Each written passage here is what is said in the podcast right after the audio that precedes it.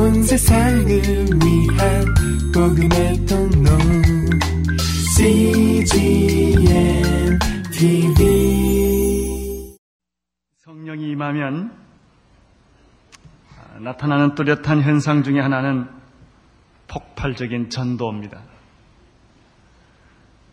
120명이 3,000명으로 변했습니다. 그것도 하루날, 하루, 하루, 하루, 어, 하루 동안에 그런 일이 생겼습니다. 3,000명은 5,000명으로 변했습니다. 그 다음에 사도 행전에서는 숫자를 기록하지 않습니다. 숫자를 헤아릴 수 없었기 때문입니다. 이러한 현상은 지금도 마찬가지입니다. 사도행전과 같은 그런 숫자의 증가는 아닐지라도 성령 받은 사람들이나 성령 받은 교회에게는 이런 상상을 초월하는 활기와 영성 그리고 번식과 증가가 있습니다. 하나님은 어제나 오늘이나 영원토록 동일하십니다. 성령님이 오늘 여러분에게도 그렇게 하실 것입니다. 모든 불가능을 가능하게 하시고 모든 절망과 좌절을 딛고 일어서게 하시고 하나님께서 그분의 방법대로 그분의 이상대로 그분의 수준대로 우리를 이끌어 주실 것입니다. 이것이 바로 건강한 교회요. 성령 충만한 교회요. 성령의 기름 부음 받은 교회입니다. 지난 우리는 성령 집회를 참 은혜 가운데 마치고 또다시 이 귀하신 성령님을 우리 마음속에 깊이 사모하면서 오늘 내 자신이 우리 교회가 이런 사람이 되고 이런 교회가 되기를 간절한 기대와 소망을 우리 모두가 갖고 있는 것입니다. 성령이 임한 교회에는 성령의 감동이 있습니다. 성령이 임한 교회에게는 성령의 능력이 있습니다. 그들은 상황과 상관없이 그리고 나의 인간적인 모든 조건과 상관없이 그리스도의 복음을 선포하며 영적인 기쁨과 흥분을 감추지 못하고 우리의 삶 자체가 예배요 찬양이 되는 것입니다. 바로 이것이 초대교회였습니다. 바로 이것이 예루살렘에 있었던 오순절날에 역사하셨던 성령을 받은 교회의 모습이었습니다. 흥미, 관심 있는 게 하나 있습니다. 이렇게 성령 받은 새로 변화된 교회는 과연 그 성도들은 어떤 삶을 살았을까 하는 것입니다. 아주 흥미가 있습니다. 왜냐하면 그들이 오랫동안 신앙생활 해온 게 아닙니다. 갑자기 예수 믿게 되었습니다. 세례받게 되었습니다. 이방 종교와 이방 문화 속에서 길들여온 사람들입니다. 또 한편의 사람들은 오랫동안 전통적인 유대교의 구약의 종교에 물들어왔던 사람들입니다. 그분들이 새 복음, 새 성령, 새 사회, 이 새로운 놀라운 공동체 출현을 맞이하면서 어떤 그 생활 모습을 가지고 있었을까? 흥미가 아주 있습니다. 왜냐하면 그것이 바로 우리들이 좀 받아야 본받아야 할 모델이기 때문입니다. 42절에 바로 그들의 생활의 모습을 단편적으로 묘사해 주는 말씀이 있습니다. 42절을 같이 읽겠습니다. 시작. 저희가 사도의 가르침을 받아 서로 교제하며 떡을 빼며 기도하기를 힘쓰시니다. 베드로의 설교를 듣고 세례를 받은 사람들이 3천 명이 되었습니다. 그 다음에 그들은 사도의 가르침을 받아 서로 교제하고 떡을 떼며 기도하기를 전혀 힘쓰니라 라는 표현이 있는데 바로 이 표현 속에서 사도행전에 나타난 교회의 네 가지 모습을 봅니다. 첫째는 그들의 신앙생활은 말씀을 배우는 신앙생활이었습니다. 사도들에 의해 가르침을 받았다. 성령을 체험하고 은혜를 받은 사람들은 무엇을 해야 됩니까? 새로운 사회와 새로운 하나님의 나라에 돌아, 도, 들어온 사람들은 맨 먼저 해야 될 일이 무엇입니까? 첫째는 말씀을 받는 일입니다. 말씀을 배우는 일입니다. 대부분의 성령을 체험한 교회나 크리스천의 문제는 말씀을 배우지 않고 말씀 없이 어떤 영적 체험만 추구하는 데 있습니다. 흥분은 있으나 뿌리가 없는 것입니다. 감정은 있으나 말씀이 없는 것입니다. 말씀이란 우리 신앙생활에 있어서는 뼈대와 같은 것입니다. 말씀은 우리 신앙생활에 있어서 씨앗과 같은 것입니다. 말씀은 우리 신앙생활에 있어서 뿌리와 같은 것입니다. 그렇기 때문에 말씀이 없는 신앙생활이란 물거품과 같습니다. 말씀이 없는 신앙생활이란 열매 없는 잎만 무성한 나무와 같습니다. 말씀이 없는 신앙생활이란 일종의 허수아비와 같습니다. 우리들이 사람을 만나보면 겉으로 보기에는 별 볼 일 없습니다. 외 모양도 뭐 초라하고 어떻게 보면은 그냥 이렇게 사람의 눈에 이렇게 관심을 끌지 못할 그런 사람이 지위를 봐도 그렇고 여러 가지가 그렇습니다. 그런데 그 사람에게 접촉하면 할수록 성령의 뜨거운 능력이 있는 것을 발견하게 됩니다. 알맹이가 꽉 차 있는 사람, 흔들리지 않는 믿음이 있는 사람, 어떤 경우에 있어서도 좌절하지 않는 예수 그리스도를 바라보는 그 믿음을 가진 사람들을 가끔 만나보게 됩니다. 그러나 어떤 사람은 겉모양은 멋있고 화려하고 과거의 경력이나 그의 현재 위치나 그 여러 가지 모든 걸 종합해보면 굉장한 사람들이 있습니다. 아주 유명합니다. 이름도 많이 날렸습니다. 그러나 가보면 아무것도 없는 빈 깡통들이 있습니다. 허수아비처럼 내용이 전혀 없는 그런 신앙인들을 가끔 만나보게 됩니다. 중요한 것은 말씀입니다. 하나님의 말씀에 기초한 신앙. 그것이 바로 올바른 신앙입니다. 그들은 성령의 체험을 받았습니다. 그들은 예수 그리스도의 삶을 3년 동안 따라다니면서 배웠던 사람들입니다. 이제 그들에게 필요했던 것은 말씀에 대한 훈련이었습니다. 재밌는 말씀이 거기 하나 또 있는데 그들이 말씀을 배웠는데 누구한테 배웠습니까? 사도들로 배웠다는 것입니다. 바로 이것이 신앙의 정통성에 관한 문제입니다. 말씀을 배우는 것이 중요합니다. 그러나 누구한테 배웠느냐가 더 중요합니다. 어디서 배웠느냐가 중요합니다. 왜냐하면 요즘 말씀을 배우고 가르친다는 많은 사람들이 어디서 온 사람들인지 무슨 말씀을 가르치는지 전혀 종잡을 수 없는 그런 사람들이 너무나 많기 때문입니다. 이단들이 너무나 많기 때문에 여러분 말씀을 어떻게 어디서 배웠느냐가 또한 중요한 일인 것입니다. 그들은 말씀을 배웠는데 사도들로부터 친히 배웠기 때문에 그들의 말씀의 정통성은 의심할 바가 없는 그런 온전한 그리고 참 확실한 말씀을 배웠던 것입니다. 한 가지 더 흥미있는 부분이 있습니다. 사도들로부터 그들이 하나님의 말씀을 가르침을 받았는데 어떤 내용을 가르침을 받았겠느냐 하는 것입니다. 성경에 그 컬리큐럼이 없기 때문에 우리들이 다 여기서 그 내용을 알 수가 없지만 그러나 사도행전 전후 주변을 살펴보면 특별히 베드로와 스테반의 설교를 살펴보면 그들이 무엇을 배웠겠는가 하는 것을 대충 세 가지로 짐작할 수가 있습니다. 첫째는 그들은 구약의 말씀을 배웠을 것입니다. 베드로와 스테반의 설교를 보면은 구약을 여러 번 인용하는 것을 보게 됩니다. 구약과 예수 그리스도의 사건을 연결시키는 것을 보게 됩니다. 구약과 성령의 사건을 연결시키는 것을 보게 됩니다. 그렇습니다. 구약은 너무나 중요한 하나님의 말씀인 것입니다. 그들은 분명히 구약에 나타난 모든 예언과 구약에 나타난 모든 말씀을 그들은 체계 있게 배웠으리라고 생각이 됩니다. 또 한 가지 그들은 무엇을 배웠을 것인가? 분명한 것이 있습니다. 그리스도의 생애를 배웠을 것입니다. 왜냐하면 사도들은 예수님과 함께 살았던 분들입니다. 그러므로 그들은 예수 그리스도의 능력 있는 기적과 능력 있는 그들의 예수님의 생애에 대해서 공부를 했을 것입니다. 그리고 예수 그리스도의 죽음에 대해서 공부를 했을 것입니다. 예수 그리스도의 부활에 대해서 공부했으리라고 생각이 됩니다. 무엇보다도 주님이 승천하실 때 마지막 최후의 명령을 주었는데 분명히 그것도 컬리큐럼에 하나 들어가지 않았을까 하는 짐작을 해봅니다. 너희는 가서 모든 족속으로 제자를 삼아 아버지와 아들과 성령의 이름으로 세례를 주라고 했던 그 말은 제자들에게 너무나 중요했던 사도들에게 중요했던 메시지였기 때문입니다. 분명히 그들은 예수님의 승천을 이야기를 했을 것입니다.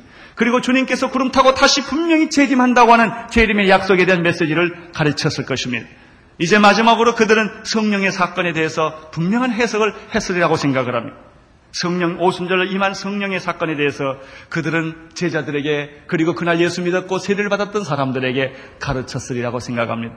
어쨌든 이런 신앙의 굉장히 중요한 어, 보물 같은 이 보석 같은 메시지들을 그들은 예, 어, 가르침을 받은 것입니다. 바로 이것이 초대교회 성도들의 신앙 모습입니다. 여러분들은 교회 오래 다니신 분이 계실 것입니다. 오래 다닌 만큼 성경 말씀을 잘 배우셨습니까? 책에 있게 배우셨습니까? 진리에 대해서 어떤 이단이 와서 도전한다 할지라도 여러분들이 그것을 막아내고 분명하게 말할 수 있는 그런 훈련이 여러분 돼 있습니까? 한 사람을 그리스도에게 전도하기 위하여 말씀의 훈련에 준비가 잘 되어 있습니까? 경건 생활은 계속 하십니까? 초대교회 성도의 신앙생활은 말씀을 배우는 그런 모습이었습니다. 두 번째입니다. 초대교회 성도들의 모습은 서로 교제하는 모습입니다. 저희가 사도의 가르침을 받아 둘째 서로 교제하며 이렇게 되어 있습니다. 말씀은 하나님과 인간과 관계를 세워주는 일입니다. 교제는 인간과 인간관계를 세워주는 일입니다. 어떻게 이렇게 교제가 가능했을까요? 3천 명이 모였습니다. 여기에는 각각 학력이 다를 것이며 지방이 다를 것이며 성격이 다를 것이며 여러 가지 지적 능력이 다를 것이며 우리들이 사람과 사람 만나본 경험 많습니다. 사람과 사람이 만날 때는 좋은 경험보다 나쁜 경험이 많습니다. 상처 주는 경우가 많습니다. 상처 받는 경험이 많습니다. 이 교제를 어떻게 할 것인가? 교회에 있어서도 신앙생활의 가장 중요한 모습 중에 하나는 설교를 듣고 성경 공부하는 것만큼 중요한 것이 성도의 아름다운 교제권을 갖는 일입니다. 그럼 교제란 무엇입니까? 어떤 교제를 하는 것입니까? 세상 사람들이 교제한다고 그러면 밥 먹고 술 먹는 일입니다. 세상 사람들이 교제한다고 그러면 음악회 가고 어, 좀 지적인 그런 활동을 하는 사람들은 뭐 예술 작업을 하는 이런 것을 가리켜 교제라고 얘기를 합니다. 그러면 성도들의 성령 받은 사람의 교제권이란 무엇이겠습니까? 우리가 고린도 후서 13장 13절에 보면 축도가 납니다. 그 축도에 아, 하나님의 은혜와 그 하나님의 사랑 아, 은혜와 그리스도의 사랑과 성령의 뭡니까 마지막에 교제라는 말이 나옵니다. 독특한 교제권이 교회 안에 있는 것입니다. 그들은 이 성령의 아름다운 교제권을 가졌을 것입니다. 그리고 그들은 서로 이 성령이 하나 되게 하시는 참 성도를 온전히 하나 되게 하시는 서로 보완하는 서로 협력하는 서로 하나 되게 하는 이런 아주 놀라운 하늘의 교제권을 그들에게 주었을 것입니다. 여러분 교회 들어오시면 먼저 구원받고 거듭나고 성령 받고 하는 일들이 참 중요합니다. 그러나 여러분이 그 다음에 꼭 해야 될 일이 뭐냐면 교제권 속에 들어가는 일. 성도가 교제권 속에 들어오지 않으면 외롭습니다. 고독해집니다. 심지어는 불안해집니다. 이렇게 사람이 많은데 내가 아는 사람 하나도 없을 때 외로워집니다. 그것은 하나님의 방법이 아닙니다. 성령의 아름다운 교제권 속에 나는 여러분들이 적극적으로 끼어들기를 바랍니다. 상처 주지 않는 교제권, 서로 섬기는 교제권, 하나 되는 교제권, 예수님과 하나님이 하나 되었듯이, 예수님과 제자들이 하나 되었듯이, 제자들과 제자들이 하나 되었듯이, 여러분들이 이런 아름다운 교제권들을 체험할 수 있게 되기를 바랍니다. 교회의 힘은 말씀에서 나옵니다. 동시에 교회의 힘은 놀라운 교제권 속에서 성령의 아름다운 교제권 속에서 놀라운 힘이 나오는 것입니다. 초대교회 성도들의 세 번째 모습은 서로 떡을 떼는 일이었습니다. 저희가 사도들의 가르침을 받아 서로 교제하며 서로 떡을 떼며 얼마나 아름다운지 모르겠습니다. 떡 뗀다는 얘기를 들으니까 아주 군침이 다 흐르는. 먹는 것은 좋은 일입니다. 초대교회에 이 아름다운 일이 있었습니다. 영적, 영적만 하지 않았습니다. 실제적으로 먹는 일도 곁들였다는 것입니다. 그런데 여기서 재미있는 것이 하나 있습니다. 고린도전서, 고린도서와 연결시켜 보면은 이 떡을 떼는 애찬이 먹자판이 아니었다는 것입니다. 어떤 사람들은 교회 안에서 가지고 있는 아름다운 교제권을 떡을 떼는 일을 먹자판으로 만들어서 교회 교제권을 변질시키려고 하는 사람들이 있습니다. 동시에 너무 먹는 것, 먹는 것을 보고 시험을 들어서 교회에서는 먹는 것은 하지 말자. 어, 뭐 그렇게 자꾸 물질적으로 가는가?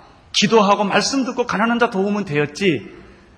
그런 교제권은 그런 먹는 것은 필요 없다라고 말함으로써 교제권을 상막하게 만드는 그런 잘못된 생각도 있습니다. 여기서 떡을 떼는 일이란 배불리 먹기 위한 것도 아니요. 먹을 것이 없어서 동냥하고 구걸하기 위하여 모인 것도 아니라 여기는 정말 그리스도의 몸을 세우기 위하여 아름다운 교제권을 만들기 위하여 떡을 떼는 것입니다. 고린도전서 11장 33절과 34절에 보면 재미있는 말이 있습니다. 그런즉 형제들아 먹으러 모일 때는 서로 기다리라. 예, 이게 무슨 얘기냐면 아마 그 당시에는 음식이 있으면 먼저 온 사람이 다 먹어버렸나 봐요. 우리도 그런 게 있어요.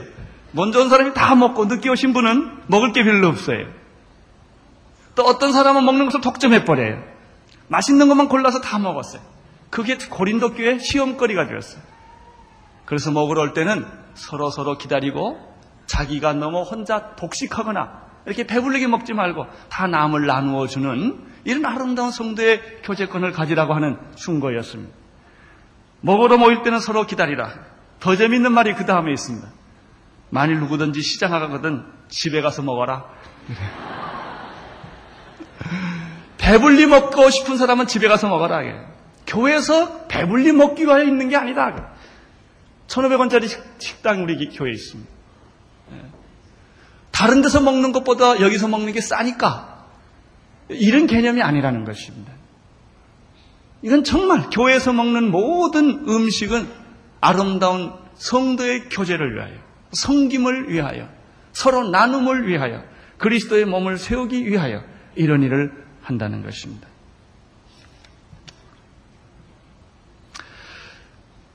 오늘 우리 교회도 아름다운 교제권이 떡을 떼는 일들이 많이 생기기를 바랍니다. 네 번째, 이 초대교회 성도들의 모습 속에는 기도에 전념하는 모습이 있었습니다. 저희가 사도의 가르침을 받아 서로 교제하며 떡을 떼며 기도하기를 전혀 힘쓰니라. 그들의 신앙의 태도와 모임의 결론은 언제나 기도였습니다. 하나님의 말씀을 받고 성령의 교제를 나누고 음식을 나눈 후 그들은 기도에 전념한 것입니다.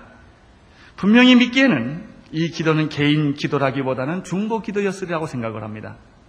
같이 모여서 아픈 자를 위해 기도했을 것이고, 형제를 위해서 기도했을 것이고, 사도들의 가르침을 위해서 기도했을 것이고, 참 그들이 전도를 위해서 기도했을 것이고, 자기 민족을 위해서 기도했을 것이며, 이런 아름다운 기도의 공동체가 있었는데, 그 기도가 아주 전심으로, 전심으로 기도했다는 것입니다. 기도는 우리 성도들의 생명줄입니다. 어, 한 여인이 아기를 잉태하게 되면 그 아이는 어머니 뱃속에서 독립적으로 자라는 것이 아닙니다. 어머니의 모태, 어머니의 탯줄을 연결해서 어머니와 연결해서 그 아이가 존재하는 것입니다. 인간은 세상에 태어났을 때 인간 스스로 독립하여 존재할 수가 없는 존재입니다. 인간은 하나님과 관계하며 자라, 이, 자라도록 되어 있는 존재입니다. 기도는 어머니의 탯줄과 같은 것입니다. 기도는 하나님의 전화줄과 같은 것입니다.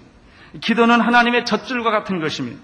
기도는 물이 저수지에서 우리 집으로까지 오기 위한 파이프처럼 파이프와 같은 것입니다. 기도 없이는 아무것도 이루어질 수가 없습니다. 그들이 사실은 먹는 것도 먹는 것 자체를 위해서 있는 것이 아니라 먹는 것은 그들의 교제권을 위한 것이었고 사랑에 나누는 것을 위하였고 섬기는 연습을 하는 것이며 그들의 결론은 기도였던 것입니다. 바로 이 말씀을 배우는 일과 성도의 교제와 그리고 떡을 떼는 것과 전혀 기도에 힘썼던 이 단순하고 간단한 내용이 바로 모든 교회와 모든 크리스천의 모임의 원형이 되는 것입니다. 그 이상도 그 이하도 아닙니다. 교회란 무엇인가? 바로 이 네 가지 모습의 삶을 의미합니다. 말씀을 배우고 성도의 교제권을 갖고 그 교제권 속에서 아픈 자와 병든 자와 여러 가지 도울 자를 다 돕는 일이 여기 다 포함이 되겠죠. 떡을 떼며 전혀 기도에 힘쓰는 것입니다. 오늘 교회가 왜 타락합니까? 이 네 가지 원형에서 벗어났기 때문입니다. 오늘날 교회의 순위 모양은 어떤 것입니까? 바로 이 네 가지 모습이 바로 교회의 순의 모습인 것입니다. 이러한 생활 양식은 생각해보면 그 당시 사람들에게는 신선한 충격이었고 기적 같을 것이었습니다. 왜냐하면 그 당시 세계관과 종교관으로 보면은 이런 형태의 몸은 상상할 수가 없었기 때문입니다. 지금 우리는 이런 모임들이 늘 익숙합니다. 모여서 찬양하고 성만찬하고 떡을 떼고 감도 감격하고 뭐 기도하고 뭐 찬양하고 그래서 우리는 이거 이게 뭔지를 압니다. 그러나 처음 그리스도인들은 이런 경험을 했을 때 얼마나 충격을 받았겠습니까? 마치 우리가 첫은혜받고 미친 사람처럼 그냥 집에 들어갈 줄 모르고 밤새도록 꿇어뛰어 새벽 기도하고 철야 기도하고 산 기도 가고 하는 그런 그 은혜와 똑같을 것입니다. 그들이 그런 모습이 있었습니다. 이런 모습들은 가끔 우리 교회 순들에게도 많이 나타나는 것을 봅니다. 제가 그런 간증과 보고들을 많이 듣습니다. 어떤 순들은 헤어질 줄 몰라서 꼭 10시에 끝나라고 그래도 12시에 끝납니다. 너무 좋아서 헤어질 줄 몰라. 이런 기도하고 저런 기도하고 이런 간증하고 저런 간증하고 예수 처음 믿는 사람이나 순모임에 대해서 부정적인 생각을 가지고 있던 사람들이 그 공동체에 들어와서는 깜짝 놀라는 것입니다. 아, 가고 싶지 않다는 것입니다. 여기가 좋다는 것입니다. 왜냐하면 우리는 세상에서 너무나 피곤하고 이기적이고 인간적이고 허무한 교제들을 많이 해봤기 때문에 그것과는 전혀 질이 다른 새로운 영적 공동체를 우리는 교회 안에서 경험할 수 있게 되는 것이죠. 자, 이러한 아름다운 성도의 교제의 모습을 갖게 되었을 때 사람들은 어떤 반응을 보냈겠습니까? 43절을 보십시오. 시작.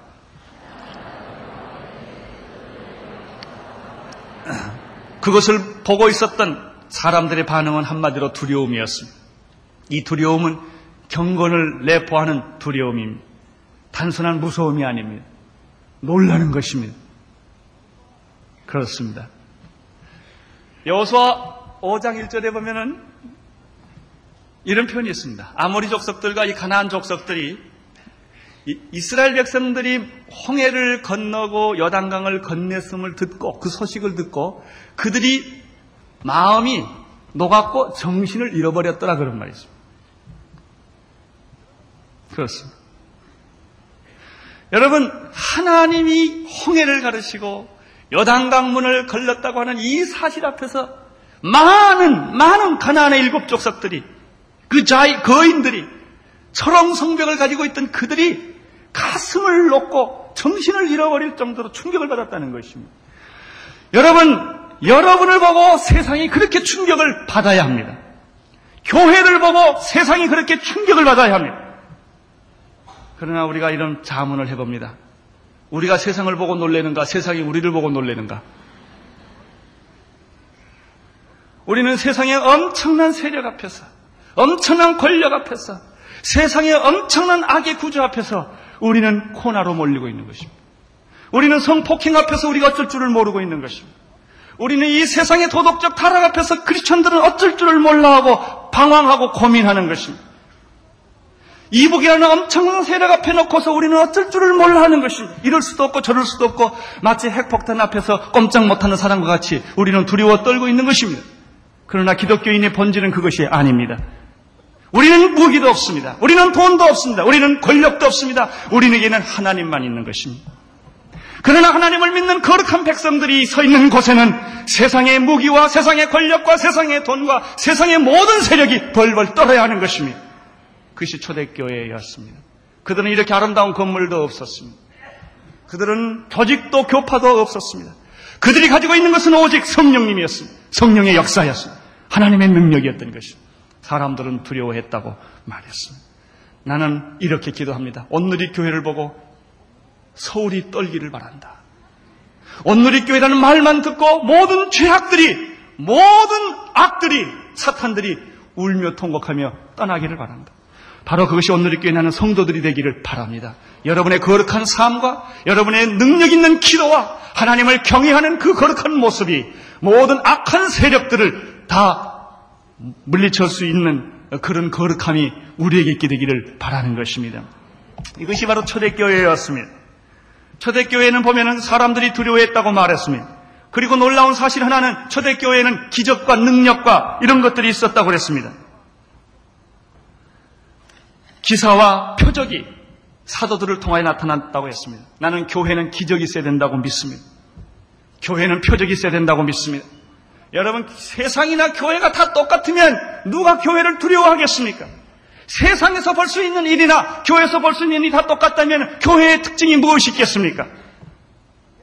세상에 없는 것을 교회는 가지고 있어야 합니다. 세상은 싸우지만 교회는 사랑해야 합니다. 세상은 의심하지만 교회는 믿음을 가져야 됩니다. 세상은 자기 것을 챙기지만 교회는 서로의 것을 챙겨줄 수 있어야 됩니다. 그것이 교회입니다. 이것이 기적입니다. 교회 공동체는 독특한 공동체인 것입니다. 이기주의적 공동체가 아닌 것입니다. 하나님을 중심으로 한 자기 헌신적이고 희생적인 공동체인 것입니다. 우리 교회 안에 만약 안진배가 일어났던 일이 있거나 봉사가 눈을 떴거나 귀머거리 귀가 열렸거나 정신 이상자들이 정신이 온전해지고 귀신 들린 자들이 귀신 나가는 일들이 있었다면 그것이 곧 내 아들이요 내 부모요 내 자식 아닐지라도 얼마나 신나는 일이겠습니까? 나는 하나님은 어제나 오늘이나 영원토록 동일한 분임을 믿습니다. 2000년 전에만 초대교회가 존재했다고 믿지는 않습니다. 믿음을 가진 사람들에게는 오늘 그것이 다시 재현되는 것입니다.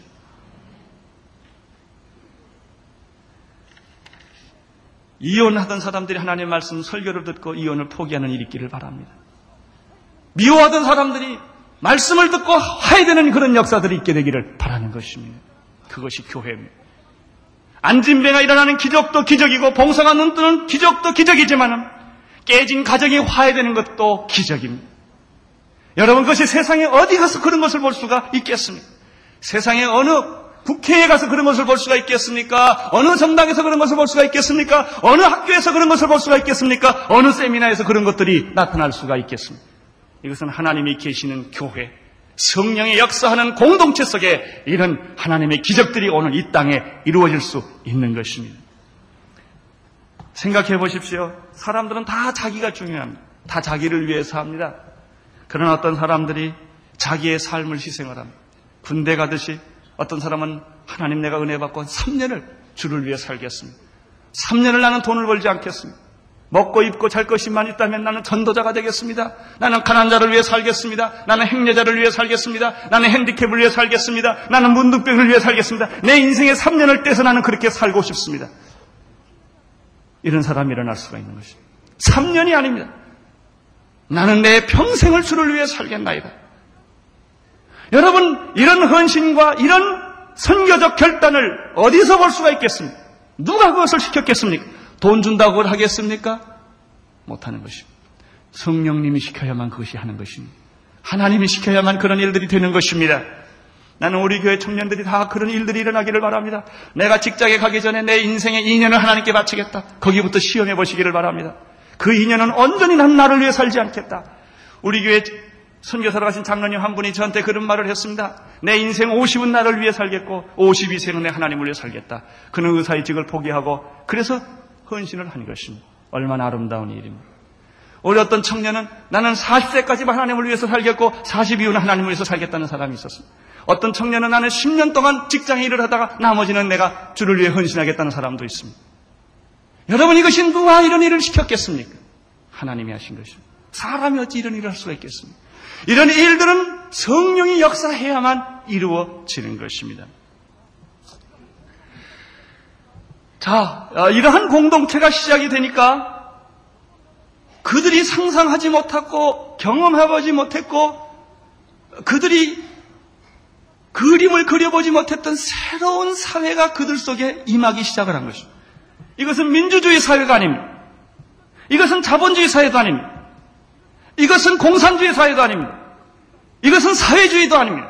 이것은 민족주의도 아닙니다. 새로운 세계가 상상할 수 없던 새로운 세계가 그들 안에서 잉태하기 시작을 한 것입니다. 44절입니다. 시작. 믿는 사람이 다 함께 있어 서로 걸 서로 통용하고 믿는 사람이 다 함께 있어 모든 물건을 서로 통용하고 그들은 서로 자주 만나게 되었습니다. 만나서 말씀을 배웠습니다. 만나서 서로 교제권을 갖게 되었습니다. 만나서 서로 떡을 떼게 되었습니다. 만나서 그들은 서로 기도하기 시작을 했습니다. 성경 중심으로 모이기 시작을 했습니다. 공동체가 형성된 것입니다. 이 안에 어떤 새로운 질서가 생기는 것을 그들이 느끼기 시작을 했습니다. 그리고 새로운 사회와 새로운 세계가 전개되는 것을 보게 되었습니다. 그것은 아주 작은 씨앗입니다. 그러나 이것은 엄청난 사건의 시작인 것입니다. 그것은 무엇입니까? 서로 물건을 통용했다는 사실입니다. 서로 물건을 통용했다는 사실. 이것은 간단한 사실인데 원자 폭탄같이 큰 사건입니다. 서로의 필요를 보기 시작을 했습니다. 자기 것을 나누어 주기 시작을 했습니다. 그 사람 것을 내가 받기 시작을 했습니다. 소위 유무상통이 시작된 것입니다. 우리는 많은 사람들이 유토피아를 거립니다. 이상사회를 건설하려고 합니다. 막스가 새로운 세계를 구성하려고 생각을 했습니다. 많은 철학자들이 이상사회를 예견을 했습니다. 많은 사회학자들이 이상사회를 얘기를 했습니다.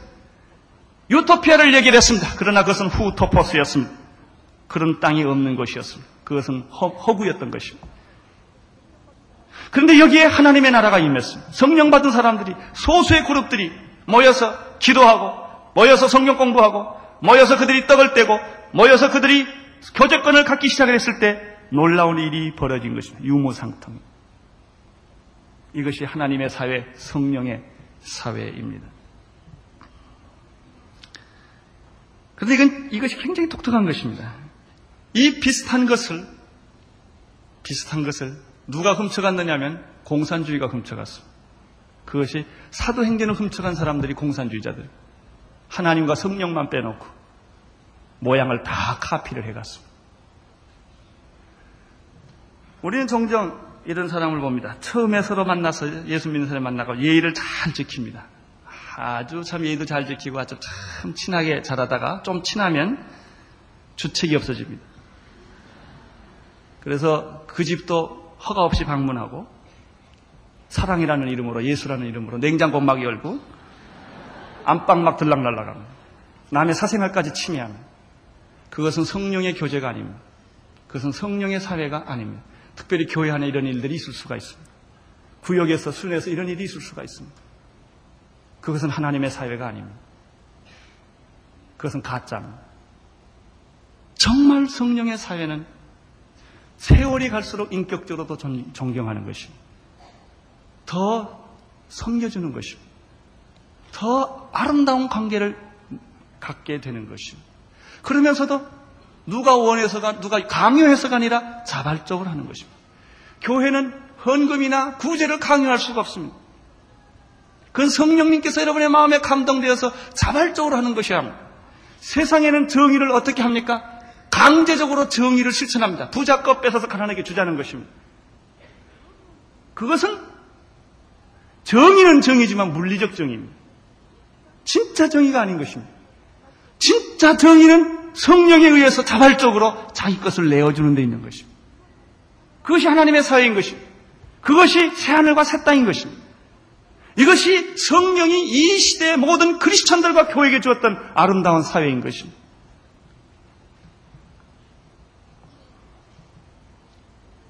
한 걸음 더 나갑니다. 45절. 여기에 머무르지 않고 한 걸음 더 나갑니다. 읽어주세요. 시작. 또 재산과 소유를 팔아 각 사람의 필요에, 필요를 따라 나눠주고. 여러분, 이 세상에 물질과 돈처럼 힘있고 존경받는 것이 어디 있습니까? 아니다고 하면서 사실 그렇습니다. 돈에, 돈은 힘이 있습니다. 요즘 사정이 일어납니다. 이 정부가 뭘 건드렸습니까? 권력이나 지위나 부정을 건들질 않았습니다. 재산 공개를 건드렸습니다. 재산 공개 앞에 안 걸리는 사람이 없습니다. 아마 사정을 하는 자신들도 사실 다 걸릴 일들입니다. 이만큼 사람들은 돈의 노예가 되어 있는 것입니다. 물질의 노예가 되어 있는 것입니다. 여기 두 가지 재미있는 단어가 있습니다. 재산이라는 말과 소유라는 말입니다. 다 사람들은 재산을 갖기를 원합니다. 집 한 칸 갖기를 원하는 것입니다. 집 두 칸 있으면 만족합니까? 아닙니다. 세 칸 가져야 합니다. 그것이 물질의 속성인 것입니다. 돈은 만족이 없는 것입니다. 물질은 만족이 없는 것입니다. 돈 많은 사람들에게 있어서 하나님은 돈입니다. 여러분, 소유란 무엇입니까? 사람은 끊임없이 소유의 노예인 것입니다. 다 정복하고 싶은 것입니다. 명예도, 여자도, 권력도, 세상도, 땅도, 모든 것을 인간이 자기 손아귀에 쥐고 싶은 것이 바로 죄인인 인간의 모습입니다. 그러나 성령이 임하면 어떻게 됩니까? 소유냐 존재라는 말이 있습니다. 소유가 인생의 최고의 축복으로 알고 있었던 그 사람, 이 소유를 포기한다는 것입니다. 그것은 사람을 죽여서 노동혁명을 시켜서 공산사회를 만든 그런 공산주의의 소유 착취가 소유의 분산이 아닙니다. 그것은 진짜 하나님의 나라가 아닌 것입니다. 정말 성령의 감동에 대해서 자기 소유를 나누어 주기 시작한 것입니다. 성령의 감동에 의해서 자기 재산을 나누어 주기 시작했다는 것입니다. 바로 이것이 초대교회에 나타난 성령 사회, 나눔의 사회, 하나님의 사회, 하나님이 보내주시는 이상 사회인 것입니다. 그것은 민주주의도, 민족주의도, 공산주의도 아닙니다. 여러분, 민주주의는 약점이 없는지 아십니까? 자본주의가 얼마나 많은 못된 피해를 가지고 있습니다. 문제점을 가지고 있습니다. 심각합니다. 우리는 자본주의의 모든 약점 틀 속에 지금 살고 있지 않습니까? 공산주의가 얼마나 많은 약점을 가지고 있듯이 똑같습니다. 세상의 모든 이즘이라고 하는 것은 그것은 다 인본주의이기 때문에 인간을 중심으로 하는 조직과 제도이기 때문에 거기는 영원한 하나님의 나라가 있는 것이 아닙니다. 그런데 오늘 놀랍게도 교회에게, 초대교회에게 이 아름다운 세계를 보여주셨습니다. 그동안 모든 교회는 이 아름다운 세계를 잃어버리고 살아왔습니다. 그리고 교회도 똑같이 민족주의를 말하고, 민주주의를 말하고, 교회도 똑같이 공산주의를 말하고, 그래서 이 안에 진정한 하나님의 사회를 우리가 발견할 수 없었던 것입니다. 최근에 남서울교회 어느 홍, 홍 목사님이 저한테 그런 얘기를 했습니다. 어떤 분이 와서 저한테 대전에 있는 땅을 한 5억짜리 되는 땅을 맡겼대요. 곰곰이 생각하다 이거를 우리 손봉호 장로님이 하는 이 핸디캡에게 줘야 되겠다. 그래서 거기다가 돈을 갖다 줬답니다. 그걸 누가 시켰겠습니까? 나는 그것은 사람이 시켰다고 생각하지 않습니다. 어떤 분이 집이 두 채가 있었는데 두 채 가지고 있는 것이 마음에 부담이 되어서 난 집이 한 채가 되기 좋으니까 한 채는 하나님께 바치겠다. 선교사를 위해 써달라고. 누가 시켰겠어? 이것이 하나님의 나라입니다. 그것은 착취한 것이 아닙니다. 강요한 것이 아닙니다. 핍박한 것이 아닙니다. 자기 스스로 그렇게 한 것입니다. 이 하나님의 나라. 오늘 우리는 이 하나님의 나라를 온누리 교회에서 재현할 수 있다고 믿습니다. 성령이 임하면 성령의 감동을 받으면 우리는 눈을 뜨게 되는 것이며 나에 대해서 눈을 뜨지만 세상에 대해서도 눈을 뜨게 되며 하나님 나라에 대해서도 눈을 뜨게 되는 것입니다. 그리고 우리는 놀라운 하나님의 질서와 하나님의 통치와 하나님의 영광을 바라보게 되는 것입니다. 그것은 희생입니다. 헌신입니다. 자기 포기입니다. 물질을 포기하는 것입니다. 소유를 포기하게 되는 것입니다. 나누게 되는 것입니다. 모든 것은 하나님으로부터 왔으니 하나님의 것이라는 생각을 갖게 되는 것입니다. 그것은 내 시간도, 내 인생도, 내 재능도, 나의 삶 전부도 이것은 내 것이 아니다. 많은 사람들은 자기의 재능을 가지고 돈 벌이를 합니다. 그러나 이것은 돈 벌일 것이 아니라는 사실을 알게 됩니다. 하나님의 것이다. 하나님의 영광을 위해서 건강도 하나님의 것이다. 어떤 사람은 건강하면 그 건강을 가지고 딴짓을 합니다. 이 건강도 하나님의 것이다. 나의 재능도 하나님의 것이다. 나의 모든 것이 하나님으로부터 온 것이니 하나님이 영광을 받아 주시옵소서. 나의 청춘도, 나의 인생도, 나의 경험도 할렐루야. 여러분 이것이 하나님의 사회, 하나님의 나라입니다. 그런 공동체가 그것이 큰 거건 작건이건 이렇게 5천 명이 모였건 500명이 모였건 50명이 모였건 5명이 모였건 그렇게 생각하고 그렇게 살고 그렇게 일하는 것이 바로 하나님의 나라인 것입니다. 그것이 바로 우리가 여기서 발견하는 초대교회였습니다. 이렇게 초대교회의 모습을 통해서 우리는 하나님의 축복의 생활이 임재한다는 것을 46절에서 보게 됩니다. 같이 읽겠습니다.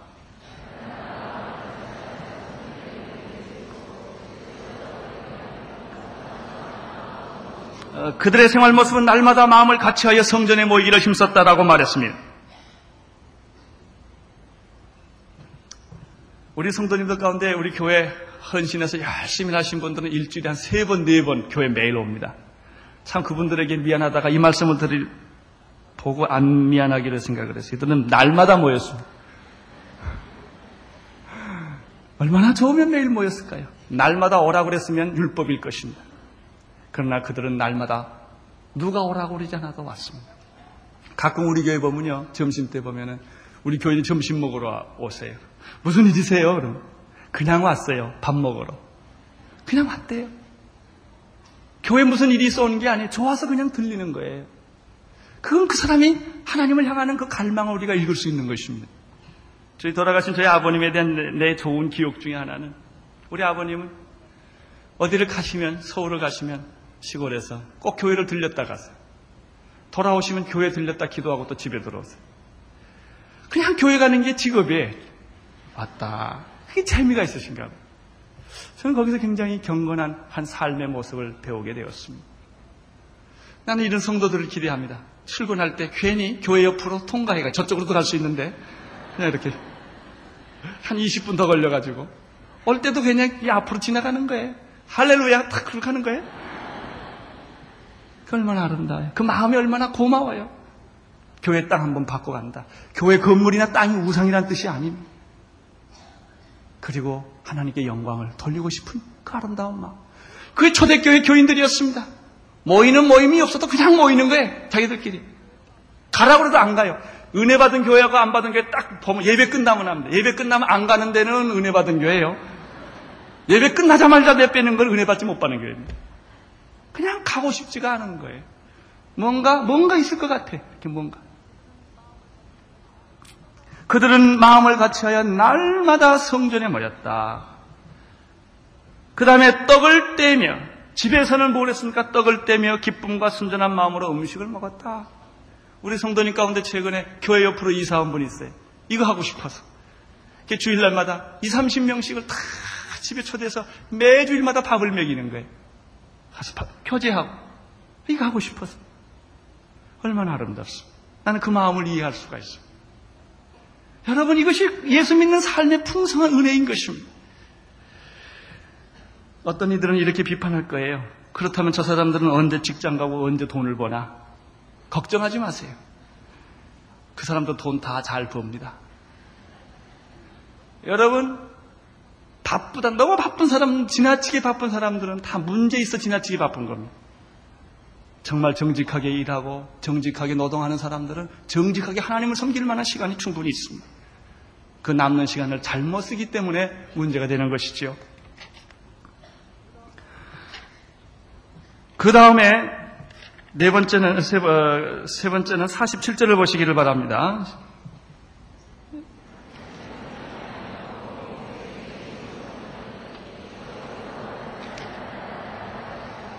예, 하나님을 뭐하며?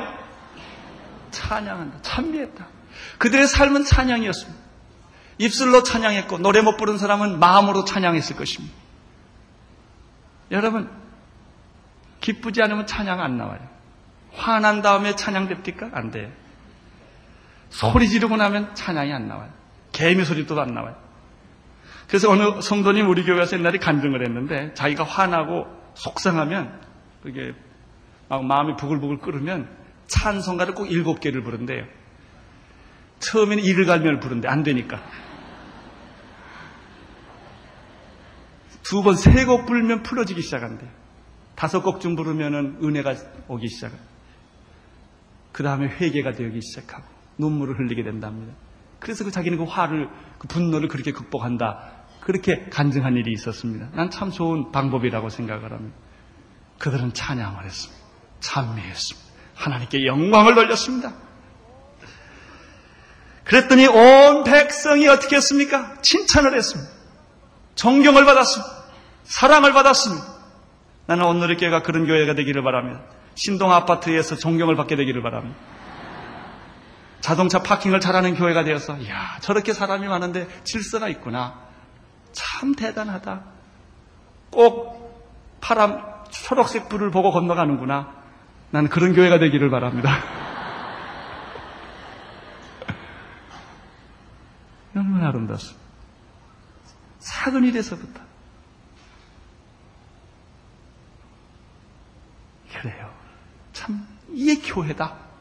이게 교회다. 이게, 여기서 우리는 하나님의 나라를 경험한다. 그러면서, 아, 천국 가면 얼마나 좋으랴.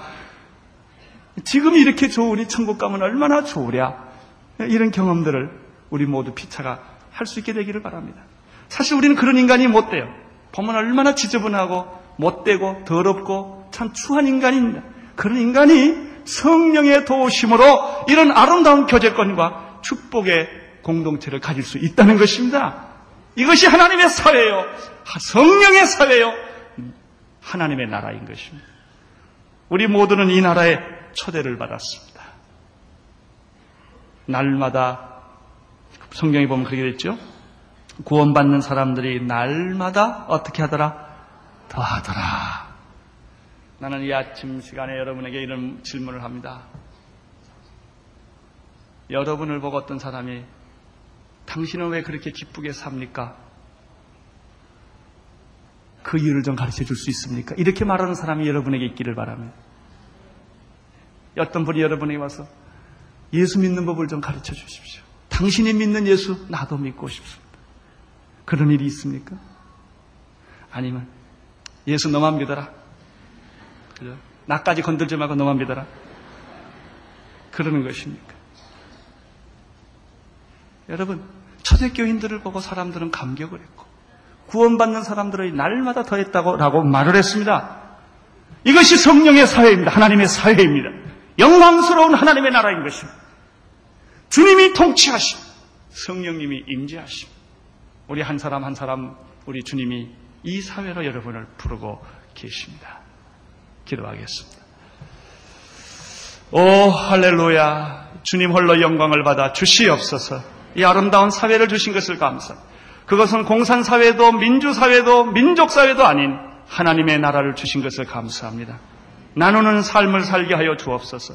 헌신하고 희생하는 삶을 살게 하여 주시옵소서. 하나님의 영광을 바라보는 축복을 주시옵소서. 할렐루야. 예수님 이름으로 기도드리옵나이다. 아멘. 온 세상을 위한 복음의 통로 CGM TV